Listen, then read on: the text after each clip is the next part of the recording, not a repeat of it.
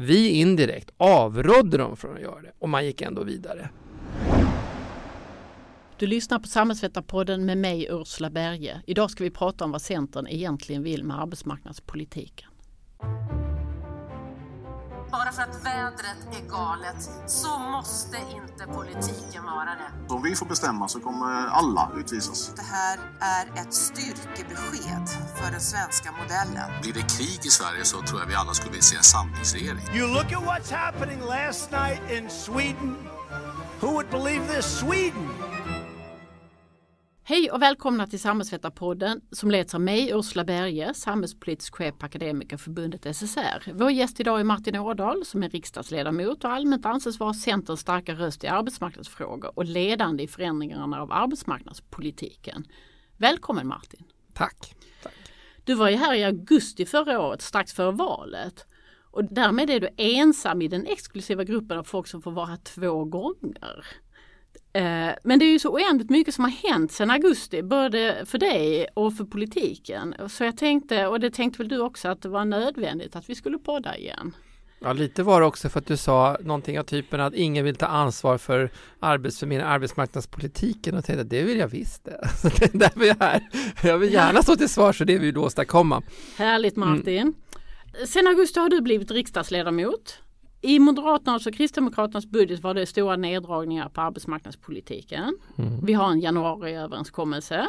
Ja, avtalet brukar vi som ja. står bakom det kallar det för. Det finns men... en del som säger att det inte är ett avtal utan en överenskommelse. Ah. Det är det som står högst upp på pappret i alla fall. Ja. I alla fall, vi kallar det avtal om du vill. Eh, Arbetsförmedlingen har varslat eh, 4500 och hälften av lokalkontoren läggs ner och vi har haft en arbetsmarknadsutredning som har lagt sitt betänkande och vi har haft en vårändringsbudget. Det är rätt mycket som rör på sig just nu i de här frågorna. Men jag tänkte börja i din och Centerns vision. Vad är vision om en välfungerande arbetsmarknadspolitik och eh, arbetsmarknadsmyndighet? Alltså så här, dels så, ja det sistnämnda tycker jag inte det ska vara eh, någon myndighet eh, som, bar, som, som bara håller på så att säga förvaltar eh, en arbetslöshet. Så här, vi har idag eh, ett stor och allvarlig tudelning på arbetsmarknaden. Mycket bra i Sverige, men det är en sån och då måste man bryta den. Och när, jag är ju själv med och förhandlar generalavtalet och en av huvudpunkterna som vi hade när vi förhandlade var ju att vi inte bara ska blockera extremisterna utan vi ska dessutom komma med lösningar på de problemen som dels gör extremism men framförallt är Sveriges problem. Och då är den här tudelningen på arbetsmarknaden, det, det, är helt grundläggande. Och vad vill vi göra då?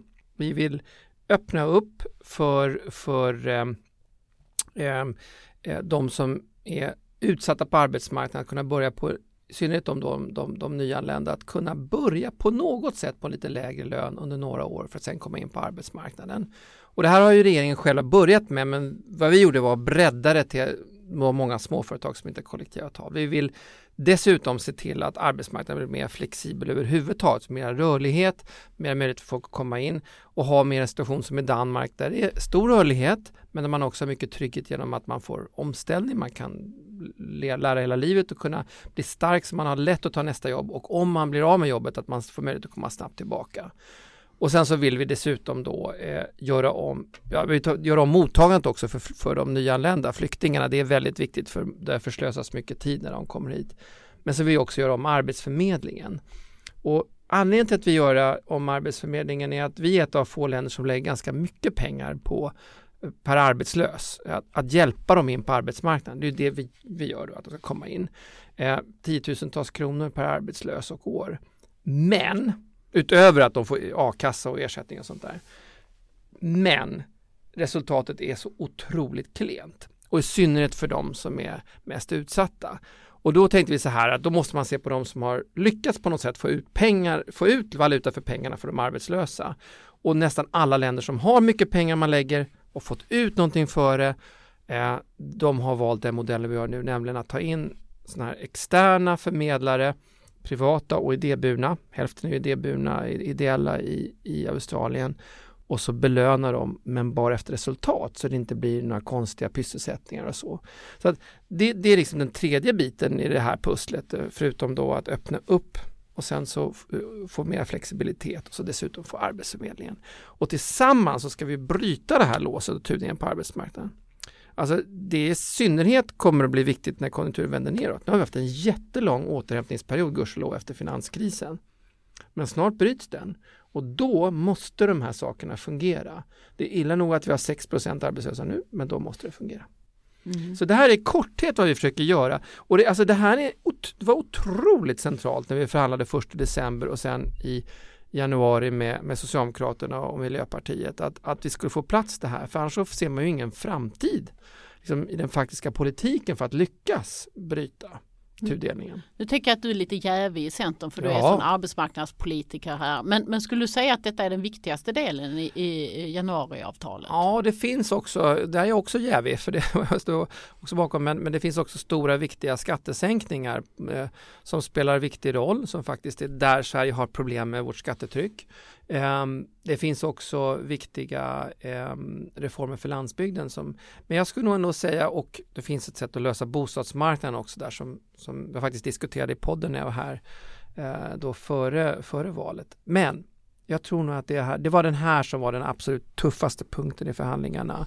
Det var när den här frågan löste sig som vi insåg att där fanns det en väg framåt i praktisk politik.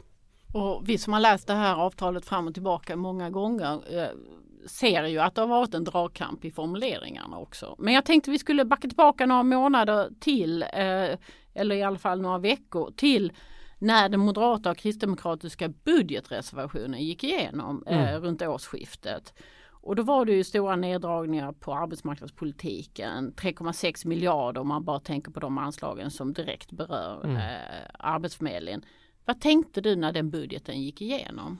Nej, vi inte bara tänkte, vi sa. Jag sa vi sa allihopa att nej men så här kan man inte göra.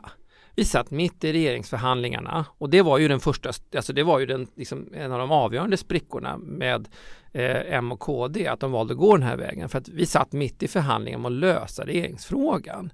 Och istället för att få till en regering som på riktigt kan fördela pengar så, så valde man liksom trumfa igenom budgeten i, i riksdagen mot dessutom då en övergångsbudget. Och vi hade då två val, Centern hade två val. Det skulle vi liksom aktivt gå in och stötta upp Socialdemokraterna i, så satt och förhandlade med båda parter och verkligen försökte få en lösning eh, mot den här aktionen då från MKD. Eller så skulle vi kunna hålla oss helt neutrala.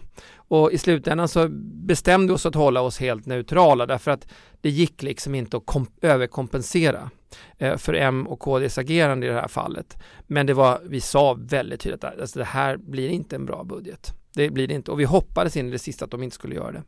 Och eh, vi som läser arbetsmarknadsutskottets betänkande också, vi, vi, har ju sett att Centern yrkade på betydligt mindre neddragningar. Och vad det gäller till exempel arbetsmarknadspolitiska åtgärder så yrkade ni på neddragning som var en fjärdedel av den som blev. Ja, och det ska man komma ihåg att då hade vi ändå haft i våra oppositionsbudgetar ganska stora neddragningar för vi anser att det var väldigt mycket som var extremt ineffektivt och dyrt.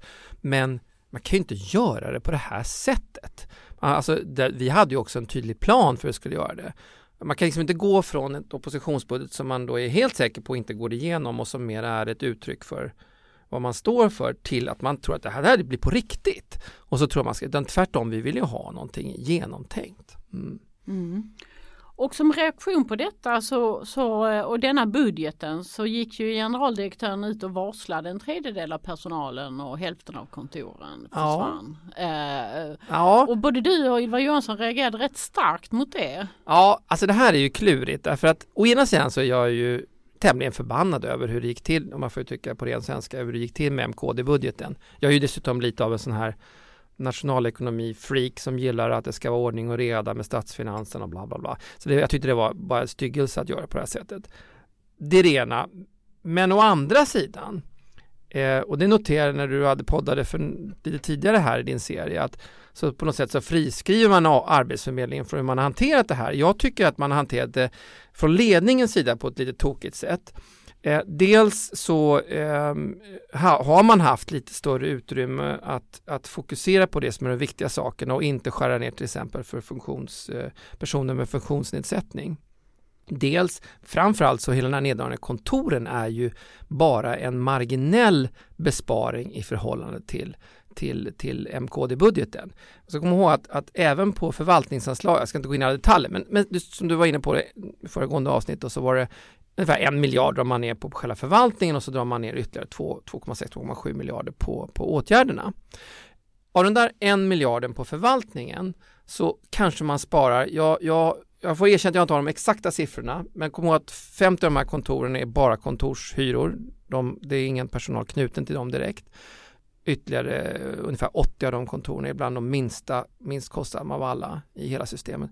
Säg att du sparar kanske omkring 100-120 miljoner på en budget på över 70 miljarder sammanlagt på de här minsta kontoren. Så jag kan sitta och vara irriterad på MKD-budgeten men att man valde ut det bland det minst kostsamma och mest kritiska för hela vår reform, nämligen att man har en når hela vägen ut, närvaro, outreach hela vägen ut i hela landet, vilket är jätteviktigt. Inte bara för att Centern ideologiskt är för decentralisering och, och för att värna landsbygden. Det är också viktigt, men för själva reformen är det viktigt. Valde just de här. Det är det, det, det, var, det är nästan gränsande till sabotage tycker jag.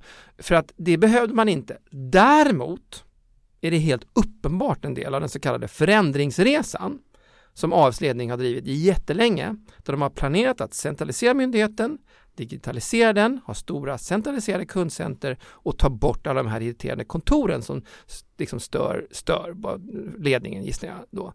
Jag tycker det är, där blir vi förbannade. Och en, en grej som också eh, Alltså det har ju påståtts att man bara gjorde, man bara följde order så att säga.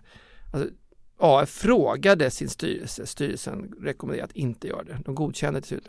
AF frågade, den, alltså ställde, bara informerade om att man ska göra det till politik och politiken, regeringen, vi indirekt avrådde dem från att göra det och man gick ändå vidare.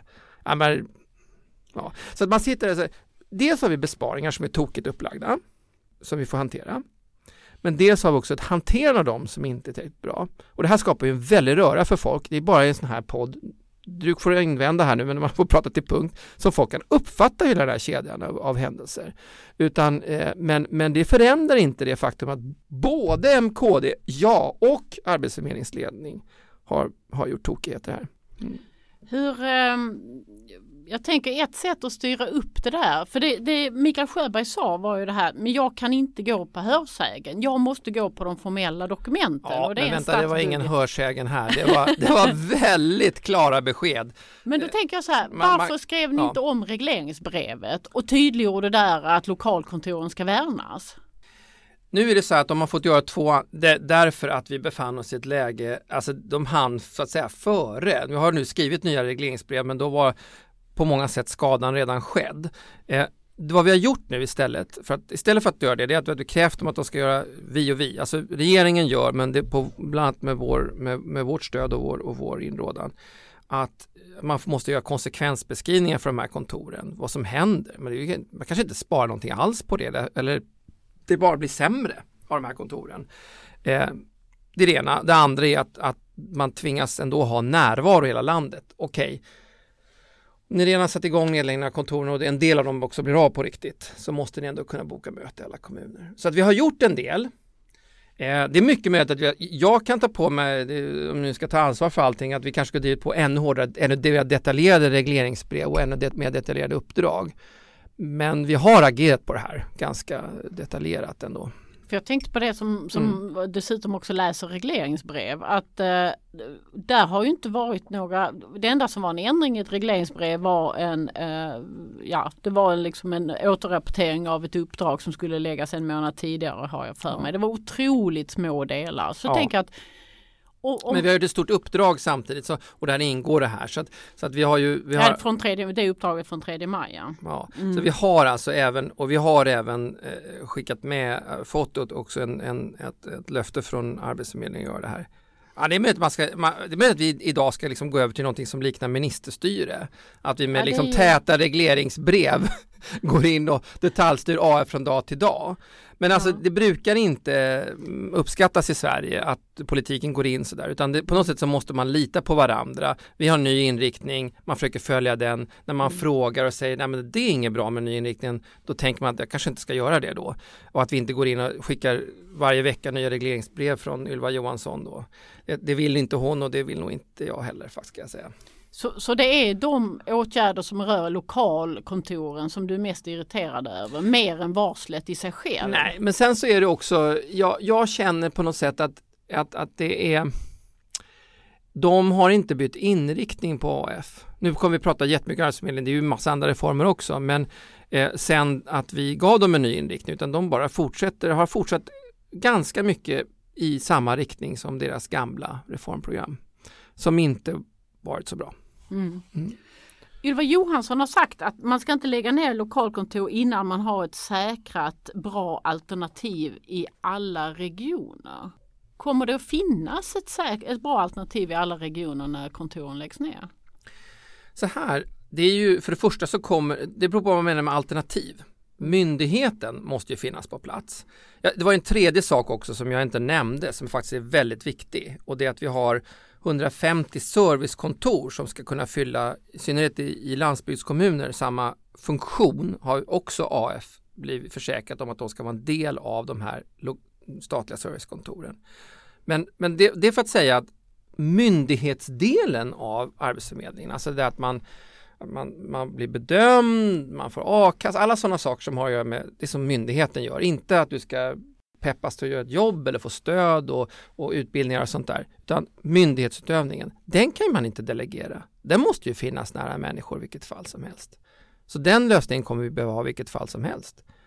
Men sen har vi den andra biten, det som Arbetsförmedlingen också gjort, det vill säga att förmedla jobb, försöka hitta arbetsgivare, försöka hitta utbildningar, försöka göra den typen av saker.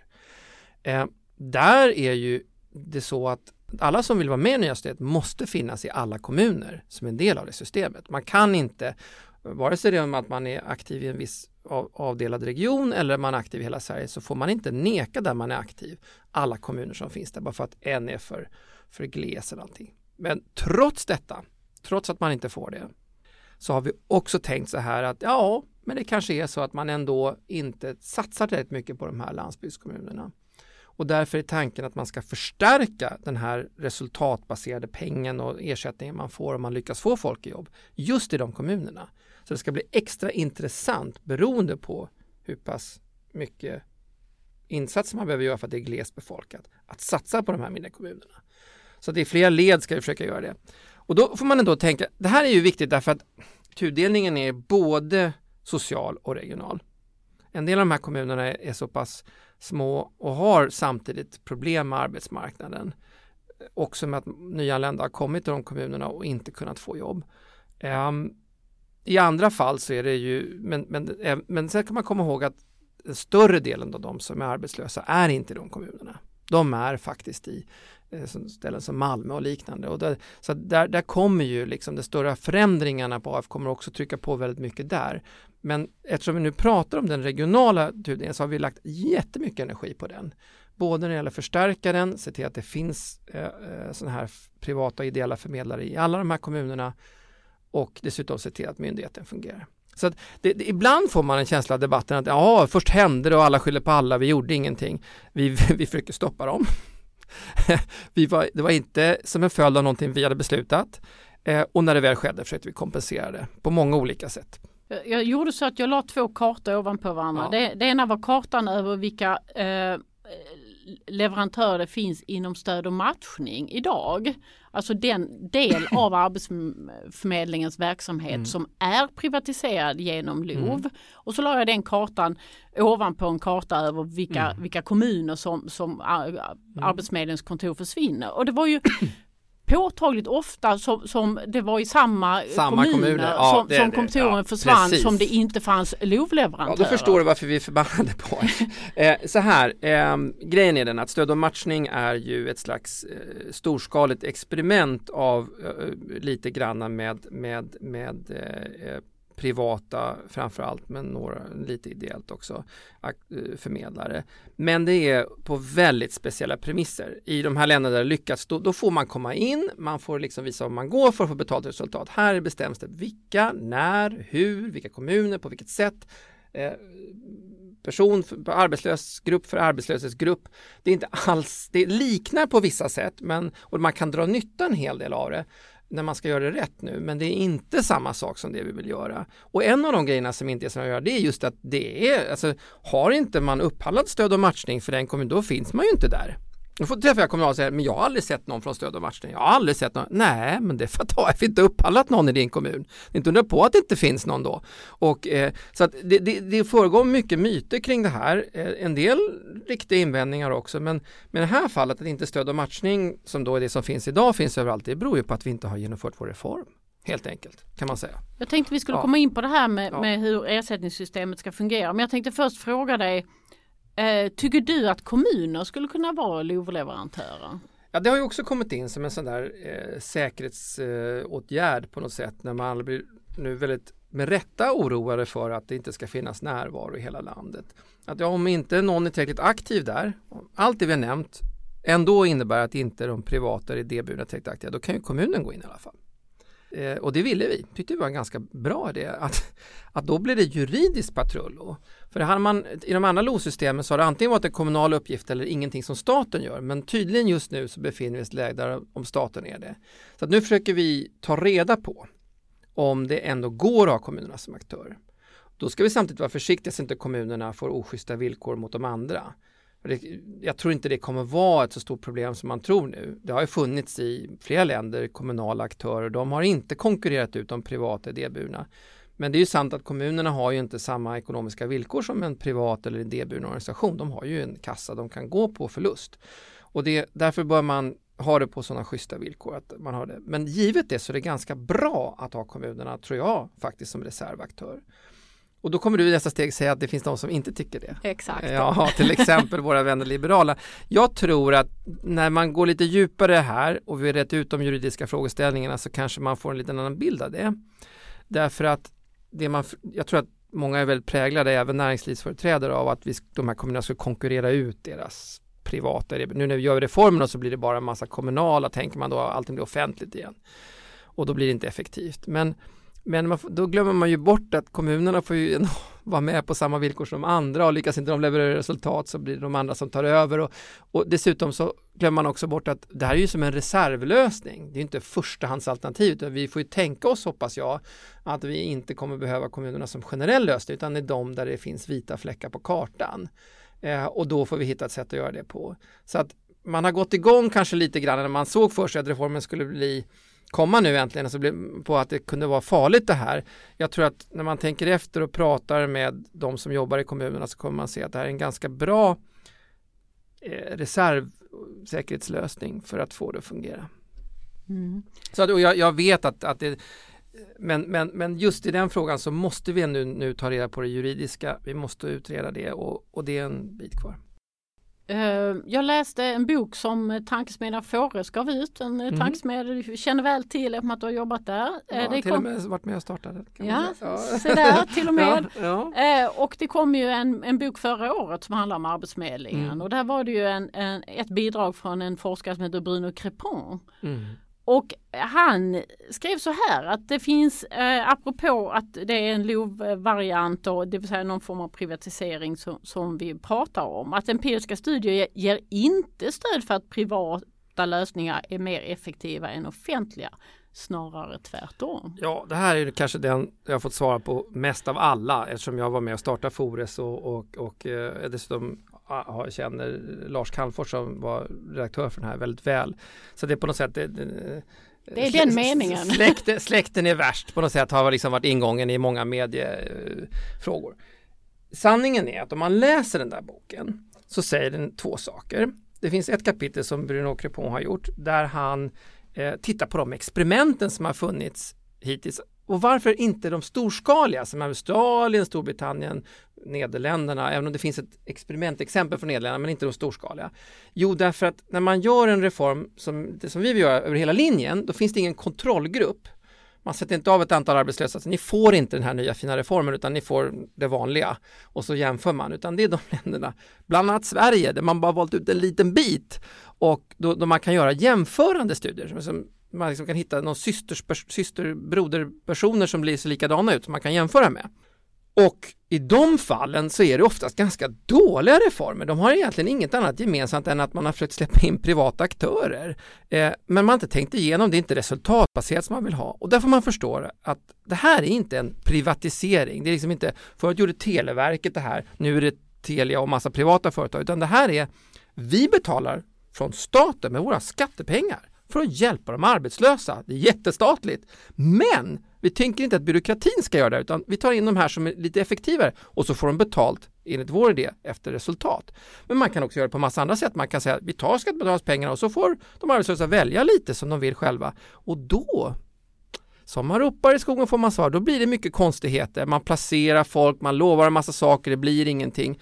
Så att de här grejerna med att det är resultatbaserat och man ger de stora pengarna till de svåra fallen och nästan ingenting till de som har det väldigt lätt på arbetsmarknaden. Det är helt avgörande för hur det här fungerar.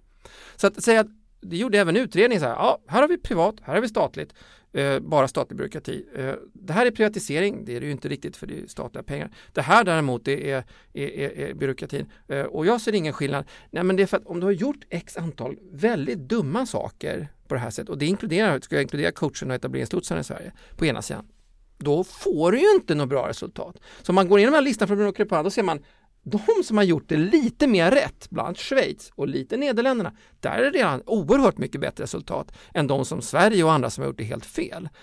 Och det som är trist är att de inte tittat på de länderna som har gjort det på stor skala. Ja, där man har ju fått enormt mycket större utveckling per krona enligt alla möjliga metrics, nämligen australier. Och eh, det andra de säger då, dessutom i den här boken, det är att efter att ha kritiserat det här, ah, det är inte så bra det här, så man, vad ska man göra då? Vad är den bästa lösningen? Och så kommer ett kapitel som är i stort sett punkt för punkt det, det vi gör nu.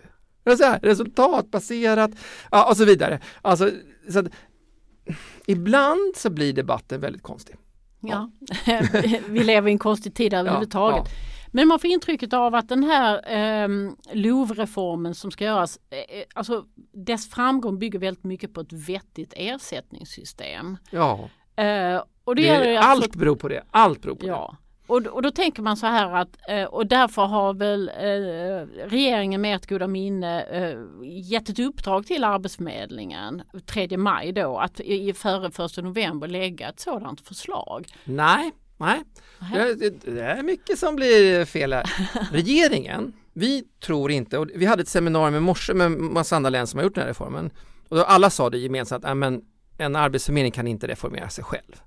Folk har suttit i en byråkrati jättelänge, många av dem kommer jobba i det nya systemet antingen som myndighet eller med de här privata ideella. Men att kräva av den att den ska så att säga, upplösa vissa delar av sig själv, det brukar inte gå. Utan det är regeringen, som du säger med vårt goda minne, som kommer att genomföra förändringen. Det vi har bett Arbetsförmedlingen om, och det tror jag är väldigt viktigt för Arbetsförmedlingen själva att ha klart för sig, det är att ge underlagen. Det med, de sitter ju på alla data, de sitter på massa, att helt enkelt ge oss all information, allt stöd för att kunna genomföra den rätt. Men däremot pågår arbetet med att komma med det nya förslaget hela tiden. Det är inte så att Arbetsförmedlingen ska komma med här är vår lösning för vi ska göra om oss själva. Eh, utan det är meningen att de ska komma med allt underlag, alla möjliga för, liksom, inspel och grejer, allt de, kan, allt de kan komma upp med och så kommer beslutet fattas av regeringen. Så, Bara så att det alla klart för sig för det. Okej, okay, så tankearbetet ja. sker inom regeringskansliet? Då? Det kan säkert ske mycket tankearbete inom arbetet men beslutet mm. av hur modellen blir och på vilket sätt, det sker inte hos AF. Arbetsförmedlingen. För oss utomstående betraktare framstår det som lite underligt att man väljer att lägga det, det uppdraget till Arbetsförmedlingen som, som regeringen gav 3 maj. Det gäller ju inte bara en LOV-ersättningsmodell utan tusen andra saker. Mm. Och, och, som lekman lite utanför får man lite bilden av att det är arbetsmarknadsutredningen en gång till fast på, på ett par månader istället för två och ett halvt år. Uh, varför väljer ni att inte, eller ni, du sitter inte i regeringen, men varför väljer regeringen inte att remittera arbetsmarknadsutredningen mm. så att vi får gräva ner oss i den kunskapen? Vi har, alltså så här att jag tror inte att just remitteringen, många har riktat in sig på remitteringen som att beslutet kring Arbetsförmedlingen funkar så att först av arbetsmarknads den här utredningen. I Sverige är det ju bara så att alla, även de som lyssnar på samhällsvetarpotten kanske inte alltid kommer ihåg exakt hur det går till. Det är ju ofta så att beslut fattas genom utredning. Det kommer du att göra nu med andra saker som i januariavtalet. Utredning och så är det remiss och det påverkar väldigt mycket vad som blir beslutet och så går utgående beslut från ut. Så där brukar det funka. Va? I det här fallet så är problemet att utredningen är inte dålig. Men alla som vill remittera på den, det är ju liksom, den har valt en helt annan inriktning än vad som sen blev beslut i januariavtalet. Och det är väldigt mycket i den som faktiskt inte riktigt har med reformen att göra dels. Och sen så finns det faktiskt så att det saknas väldigt mycket i den. Det är hemskt att säga för jag har stor respekt för de som gjorde den.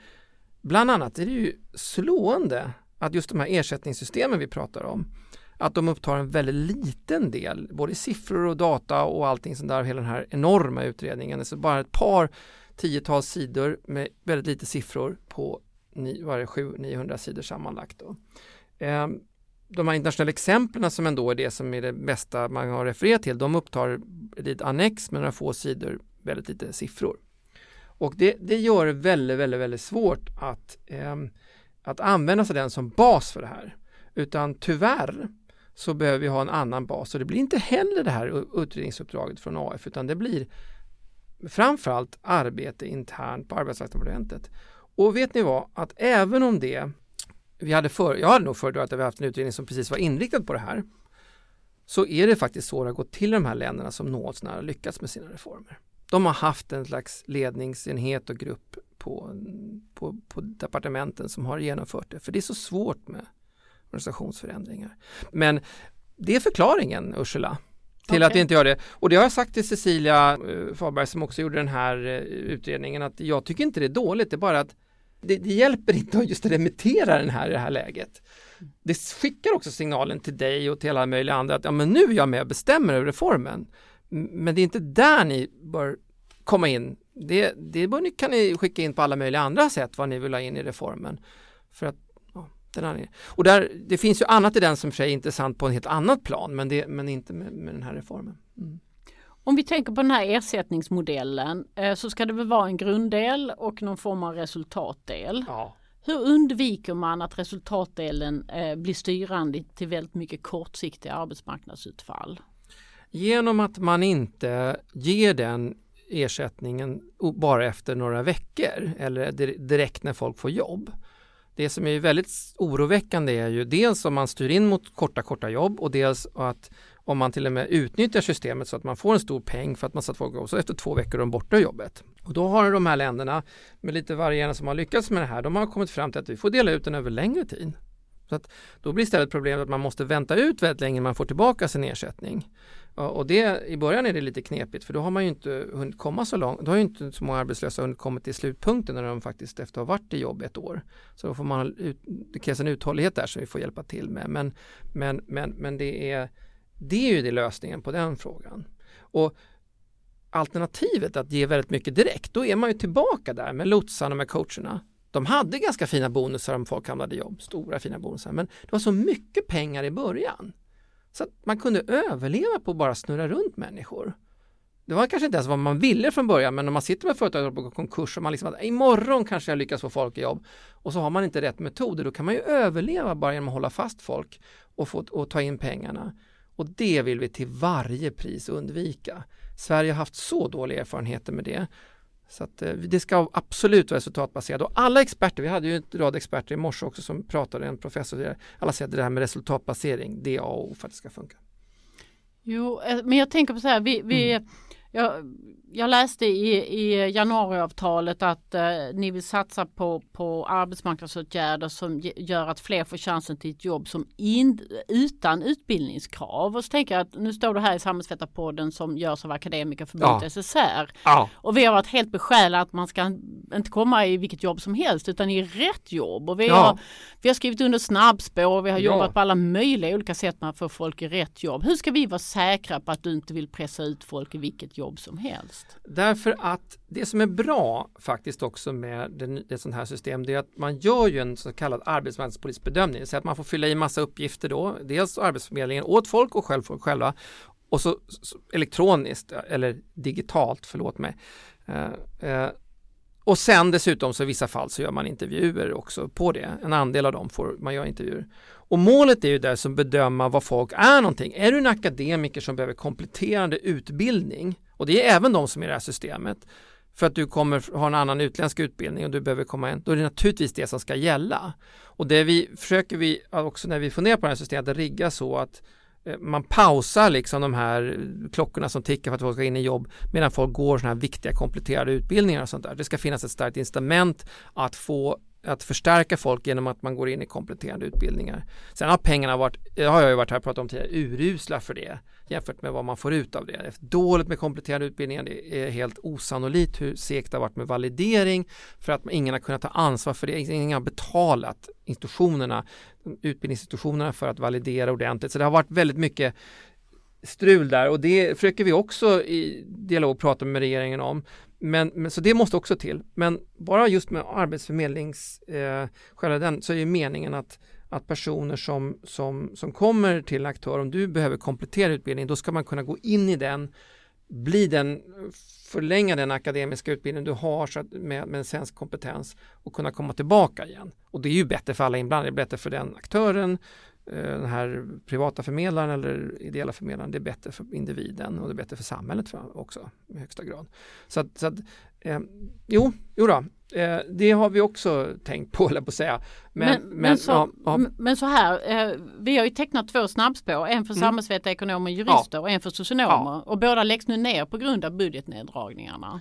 Ja, det är ju väldigt synd. Alltså vi försökte, vi, vi ska dock säga att de pengarna vi la tillbaka du, jag tror du skulle börja fråga varför la vi inte tillbaka massa pengar i en vårändringsbudget? Och det enkla svaret på det är att vårändringsbudget skulle rätta till gigantiska problem med MKD-budgeten men med den lilla begränsningen som är vår. Man kan inte göra om hela budgeten. Man får göra så mycket man kan. Och alla tar, liksom, på de miljarder man har att spela med så ska alla in. Liksom. Och vi, trots att vi inte egentligen tycker om, om pengar till Arbetsförmedlingen, vi accepterade att man skulle lägga eh, 350 miljoner på att få in pengar igen.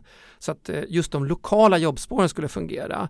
Och för övrigt den här typen av åtgärder. Och mm. inom ramen för det, och det här är ju på det här anslaget som drogs ner med 2,6-2,7 miljarder.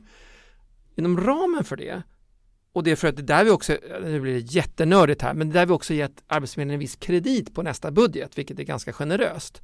Det är just på de här typen av åtgärder. Där har faktiskt Arbetsförmedlingen en hel del utrymme att göra saker. Däremot så vi, går vi ju inte in, i synnerhet inte våra och säger att ni får, måste ta det här snabbspår men ni får inte ta lokala jobbspår. Utan, utan de måste inom ramen för det lite kunna styra pengarna. Det är möjligt att det även där är problem. Ja det är det. Alltså hur ska vi göra? Alltså, men så här, alltså, jag, jag sitter ju på poängen att jag, jag pratar med jämna mellanrum såklart. Det måste jag ju eh, med Ylva Johansson som är minister. Och hon med hög trovärdighet visar ju på att hon har svårt att själv styra Arbetsförmedlingens fördelning av resurser. Så vi är i en väldigt svår position just nu. Men om ni kan skriva in i ja. vårändringsbudgeten att man ska öronmärka pengar till lokala jobbspår. Ja. Då, då kommer ju Arbetsförmedlingen göra det. Ja, men, det, ja men det står i alla fall så. Ja, vi, vi, ja. det, det, är mer ja. sannolikt att de gör det än om det man står inte faktiskt inte exakt det. Det står att man ska prioritera eh, arbetsgivarnära och eh, åtgärder bland annat och, eller prioritering på lokala jobbspår. Men då tänker jag sådär, mm. alltså man skulle ju kunna mm. skriva in om till exempel snabbspår till bristyrken och skriva in det lika tydligt så skulle ju sannolikheten öka för att, att vi som har blivit av med våra snabbspår mm. eh, skulle tro att ni verkligen var för att akademiker kommer mm. i rätt jobb. Alltså, ja, alltså det, det, blir ju verkligen semantik Nu är det så att man ska komma ihåg att de här snabbspåren är så mycket mindre, alltså de lokala jobbspåren är en ganska stor pott. Alltså det är såklart att om när vi skriver in någonting i budgeten så, så måste vi nämna dem. Men jag ska inte mm, liksom hålla, här håller jag med, man ska inte skylla ifrån sig. Vi, vi försökte få in den typen av inriktning men lämnade kanske då för stort. Vi kanske borde haft en väldigt detaljerad lista med, med det. Men det, det, är så att vi, vi försöker hela tiden komma ikapp här mot vad Arbetsförmedlingen gör själva. Ehm, eh, på alla möjliga områden och delvis genom att öronmärka pengar i budgeten och dels genom att helt enkelt skicka signaler via departementet rakt in. Eh, och det kanske behöver göra ännu mer. Mm. Mm. Vi har massor kvar men inte ja. jättemycket tid. Men jag tänkte säga, du, du, har nämnt ja. funktionsnedsatta och där finns det en formulering i, i januariavtalet mm. där det står att insatser för personer med funktionsnedsättning berörs ej av denna mm. omläggning. Vad betyder det?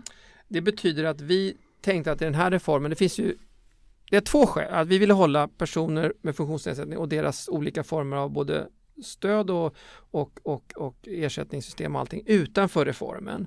Därför att dels för att det fungerar lite annorlunda och dels för att vi vill att det räckte liksom med den reformen som var i det här första steget. Vi får ju ofta kritik att vi gör så mycket på så kort tid men här valde vi att lägga undan ett, ett område. Det kanske egentligen i slutändan var ett misstag därför att det är ganska många som jobbar med de här organisationerna som säger att de vill vara en del av den nya reformen. Eh, en sak som vi dock däremot inte förutsåg var att Arbetsförmedlingen skulle börja spara just på de här områdena och ganska rejält så. Eh, ja, det, vi har ju sett siffror på att hälften ja, av de anställda det låg inte alls i korten att det skulle bli så och där är det samma sak igen.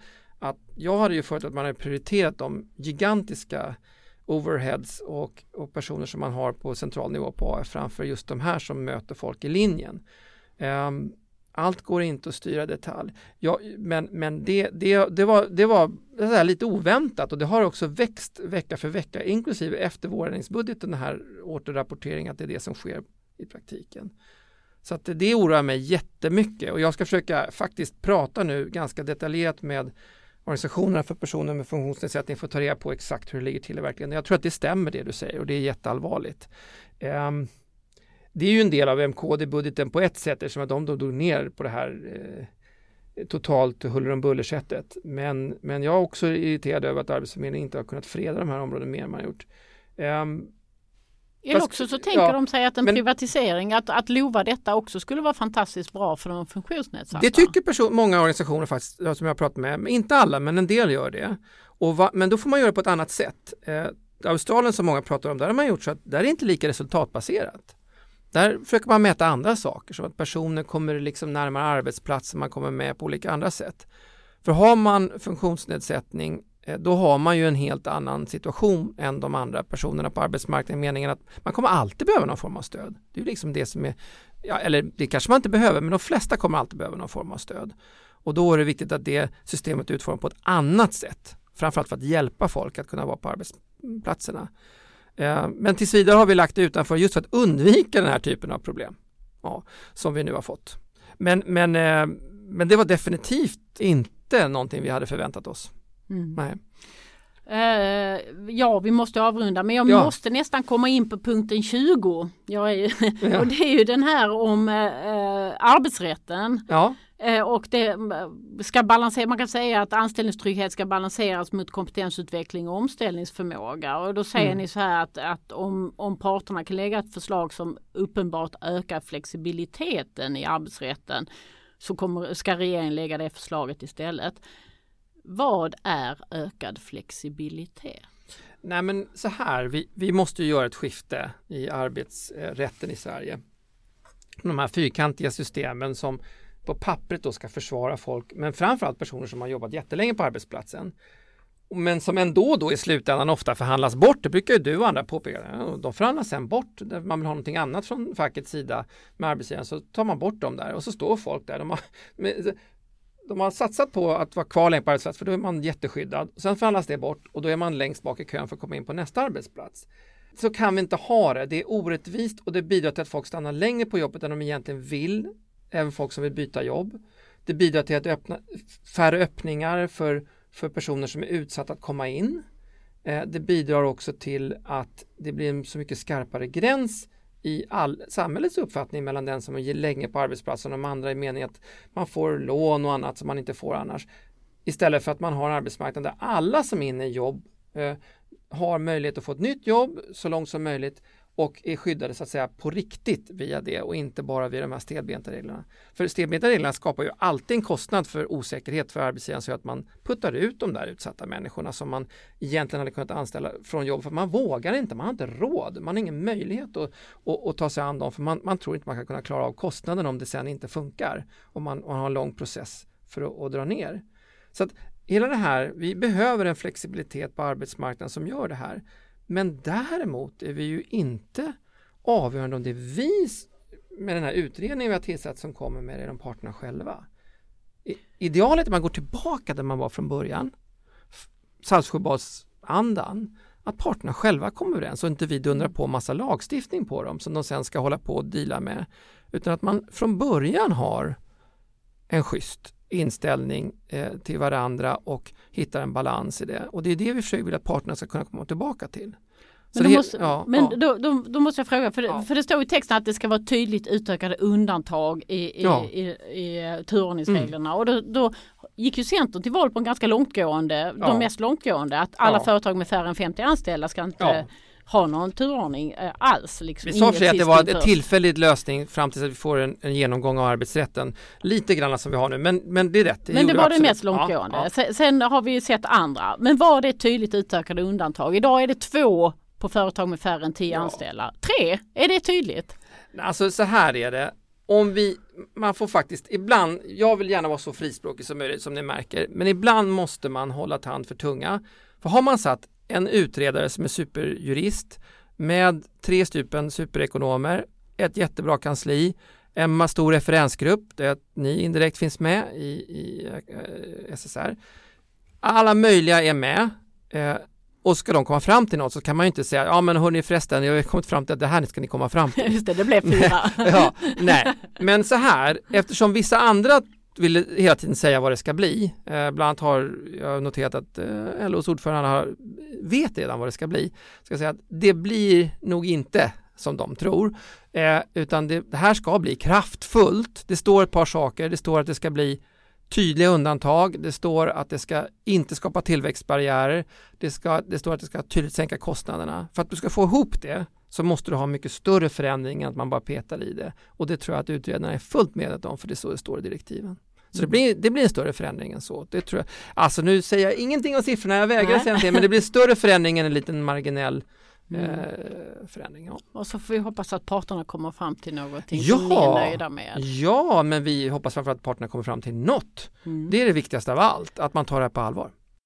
Vi är ju här för du ville prata till punkt. Tycker du att du har fått göra det?